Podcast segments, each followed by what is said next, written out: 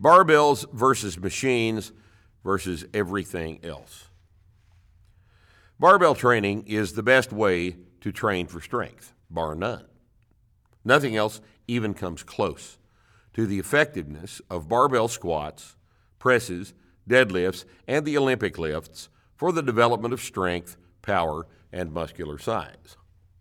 The reason barbells are so very valuable is that they are the most ergonomically friendly load handling tool in existence. They allow very heavy weights to be gripped in the hands quite effectively and moved in vertical lines directly over the balance point, the center of the foot. Their extremely adjustable nature allows small increases in stress to be applied to the whole body over the full range of motion of all the major leverage systems of the body. Increases that accumulate into amazing gains in size and strength for many uninterrupted years of progress. You should be using them. First, some background material. The biological basis of all exercise is stress, the recovery from stress, and the subsequent adaptation to the stress. Stress is a physical stimulus that causes a change in the body's current state of equilibrium. Stress can be physical exercise, an unaccustomed lack of physical exercise, an infectious disease, or a very long, very late party. Recovery from that stress is the body's way of preparing itself for a potential future exposure to that same stress. And the process of stress and recovery then results in adaptation. Adaptation to exercise increases strength or endurance. Adaptation to an unaccustomed lack of exercise decreases strength or endurance and muscle mass, bone density, and other physical adaptations that have previously occurred. Adaptation to the party prepares the liver for the next one, and adaptation to infectious disease is known as immunity. Training is the process of creating the desired adaptation for a specific physical task. Strength, which is the ability to produce force against an external resistance in the environment outside the body, is the basis of your interaction with that environment since force is expressed whenever you touch anything with your hands and feet. Even for endurance activities, st- increased strength makes repetitive submaximal repetitions even more submaximal. Strength training is specifically designed physical activity that produces an increase in strength as the desired adaptation. A long time ago, gyms were equipped with barbells. And that was pretty much what you went to the gym to use a steel bar and iron plates that were added to increase the weight. If you used them while standing with both feet on the ground, a natural position for a bipedal creature such as yourself, you'll have to admit, there were a limited number of exercises you could do. You could put the bar on your back or your shoulders. You could squat down, stand back up. You could put it in your hands and press it up over your head. Or you could put it on the floor and pick it up. These simple approaches work very well because they utilize the normal functions of all the joints and muscles in the body. Standing barbell training can be summarized very succinctly. Moving your body's mass and a weighted barbell in a vertical line over your center of balance, the middle of the feet. Keeping the weight close to the body is the normal way to handle any load you work with. You already do this uh, without even thinking about it. For instance, pay attention next time you pick something heavy up off the floor box of file paper, big rock. You stood as close to it as you could get before you lifted it because your experience has taught you that the closer the load is to your feet, the easier it is to lift. Chances are that when you've gotten hurt handling a load, it happened when the weight was not close enough to your center of balance, the middle of your foot. The increased use of various types of benches altered the basic nature of barbell training, and this enabled the bench press to replace the standing press as the basic upper body exercise in the gym. Benches allow the center of balance to be moved to your back or your butt. And this is how the press, the bench press, or any seated barbell exercise actually works. But the default position in barbell training should be standing with the load, both feet evenly spaced under the weight. A barbell offers a way to load the body's normal movement patterns with progressively heavier weights, a process that essentially forces the body to get stronger, whether it really wants to or not. After all, if you start with an empty 45 pound barbell laying around on the floor and add just five pounds to it every week, in six months, you're deadlifting 175 pounds. In a year, you're up to 305. And almost nobody starts with only 45 pounds. Hell, your mom is stronger than that from having picked up your ungrateful ass off the floor all those years. One of the most important features of barbell training is that it is possible to fall down while you're standing there with a loaded bar. Learning to move the barbell through the body's normal range of motion without falling down means that you're producing force and balancing all at the same time. The use of your ankles, knees, hips, spine, shoulders, elbows, wrists, and fingers, and all the muscles that move them, all working together under an increasingly heavy load, while you intentionally don't fall down, means that all your joints and all your muscles are operating the way your anatomy is designed to operate, getting stronger while balancing on your feet. Barbell training is simple, logical, effective, inexpensive, and most important now, proven to work. It has worked in its current form for decades for millions and millions of people. It has formed the successful strength training foundation for athletes since the early 20th century. But wait, an alternative to this perfectly logical approach to getting stronger was developed from some ends and pieces that were floating around in gyms owned by guys who could weld. Exercise machines that worked a few isolated muscles at a time were suddenly invented by these guys some time ago. Simple versions had been in use for decades, and old photos of leg extension and leg curl machines can be found in magazines from the 1940s, 50s, and 60s. But in the middle 1970s, Arthur Jones began marketing his line of Nautilus machines to health clubs, sports teams, high schools, colleges, and universities, and everyone else on the planet. Within a couple of years, he had sold about $300 quadrillion dollars worth of these beautifully welded, beautifully designed electric blue machines, 12 pieces at a time.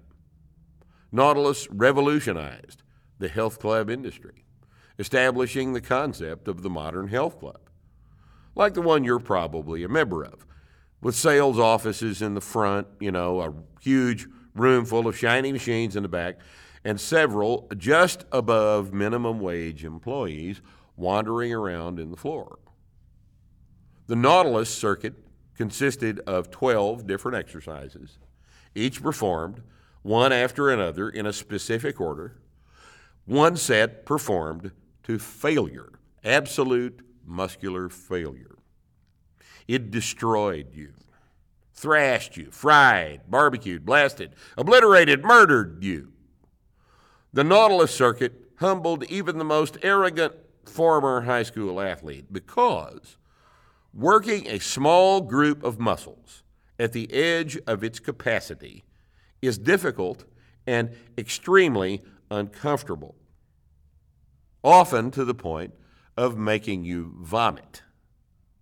However, it did not make anybody stronger on anything besides Nautilus machines, where it worked for about six weeks. For someone who has not been training, anything works oh, for about six weeks. Because for novices to training who are unadapted to any physical work, anything will drive an adaptation and make you stronger for about six weeks. But from a business standpoint, Nautilus was easy to understand, easy to administer, and very easy to coach because the machines only moved one way. That's why the Nautilus Club model was so successful. It was based on sales, not training or exercise. The club could now hire anybody that looked the part to work the floor in a machine based club because it took about 35 minutes to learn how to coach all the exercises. Since there are no variations, there was nothing to learn except how to adjust the seat height and the number of plates pinned into the machine. Then, sales staff development could be where you spent your money running the club. From a management perspective, this made perfect sense. The machine based club model also gave birth to a new approach in the rapidly expanding physical education market at the university level. Since PE graduates had to work somewhere, eventually, and health clubs were springing up all over everywhere, the machine based approach to exercise was quietly embraced by the academic community too. The growth of an entire body of peer reviewed, journal published literature has largely been based on the use of exercise machines as the instruments with which we investigate the human body's response to physical stress. So, an interesting situation has been created over the past couple of decades, in that more people than ever in history are actively performing regular exercise, but the overwhelming majority are doing it ineffectively. Machine based exercise does not work very well and it's important to understand why. Sometimes the obvious is wrong. If it seems counterintuitive that something physically hard enough to make you puke nevertheless lacks the capacity to make you much stronger, reflect for a moment upon the definition of strength force produced against an external resistance.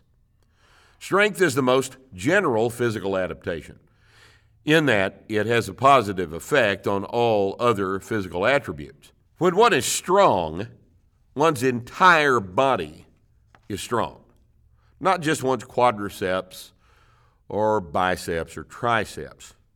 Machines have never formed the basis of the competitive strength athletes program because they lack the barbell's capacity for long term progress. You cannot increase the weight on a leg extension for years, like you can a deadlift. Because muscles do not normally work in isolation from all the other muscles in the area. They work as a system of motors that operate the levers of the leverage system called the skeleton, the whole skeleton, which moves the loads we encounter when we use our bodies every day. Machines use only one or two levers at a time, while the deadlift uses all of them. And all of them working together can move more weight than one or two of them working in isolation.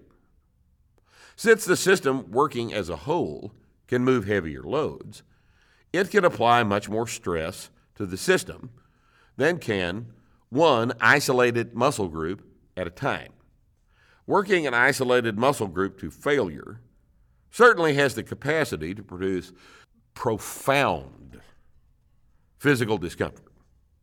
But since its ability to produce force is limited by the mass of the working muscle, so is its capacity to increase strength.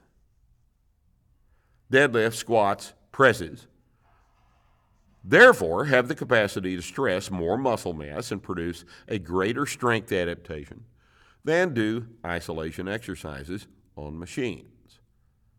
Some machines, as discussed earlier, select a few muscles at a time that operate one or two joints. It's easy to see the problem with these. They don't work enough muscle mass to cause enough overall stress to make anything change. You can work them hard enough to feel like hell while you're on them, but they just don't make you stronger for anything except that exercise because there is more to useful strength than the motion around one joint. I'm very sorry about this, but squats make you strong, and leg extensions do not make you strong. Much time and energy has been expended in proving this over and over again. Now, some machines use more muscles and joints, like the hammer strength football market devices currently being marketed all over the world. Some, like the venerable Smith machine, found in most modern clubs, may even superficially resemble a barbell.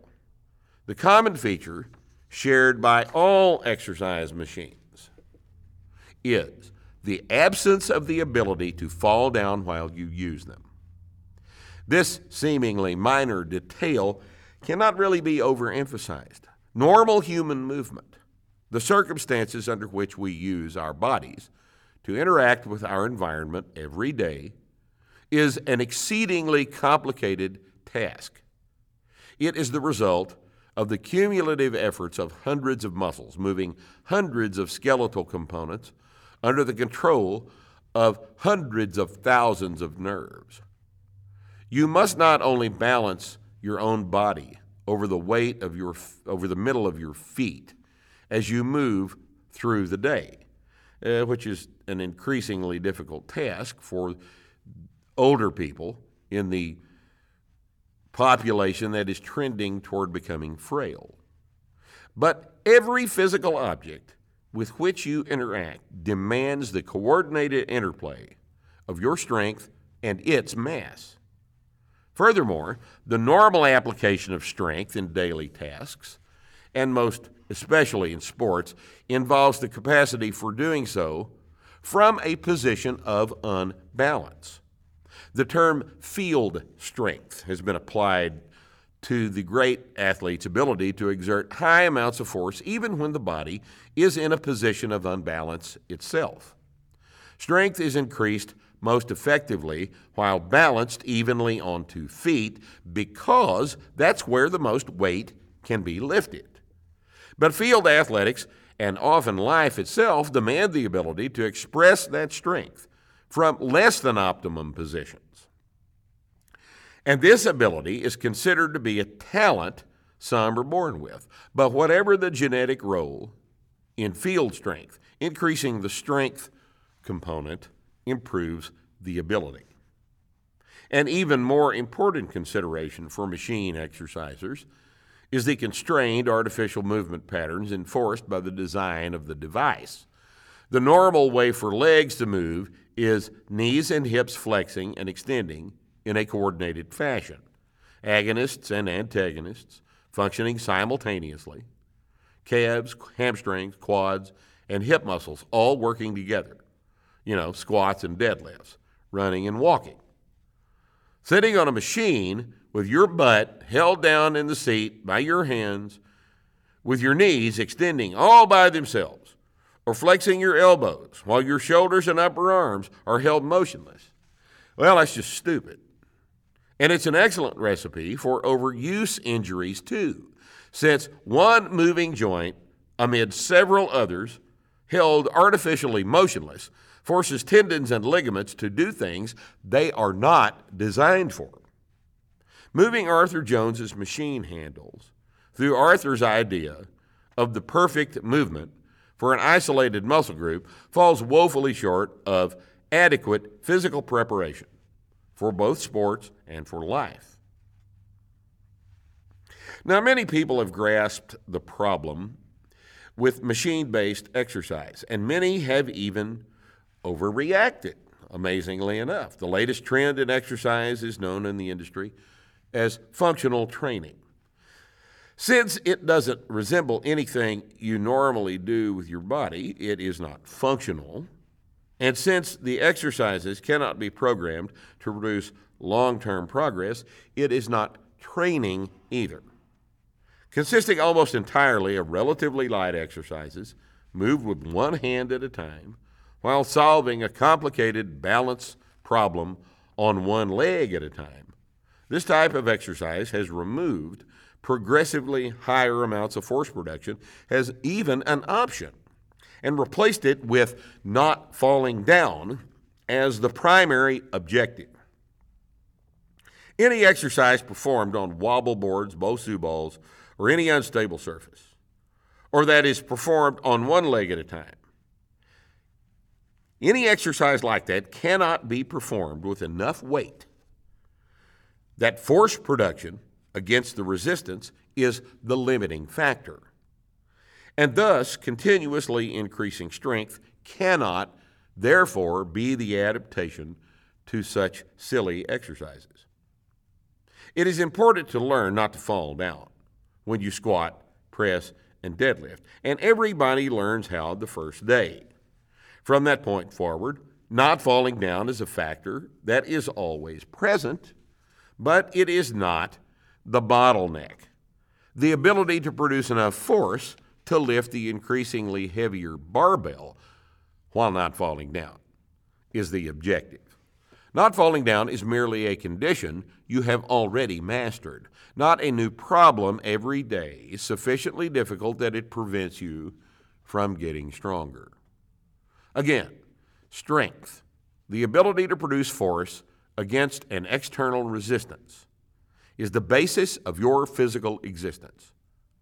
There is only one kind of strength, the kind your contracting muscles produce against your skeletal components as they interact with the ground and with objects you manipulate with your hands. Building strength means that you have increased your ability to produce force, which requires the use of progressively heavier weights. The use of machines is an inefficient way to accomplish this, since the ability to progress is limited by the inherent nature of isolation exercise.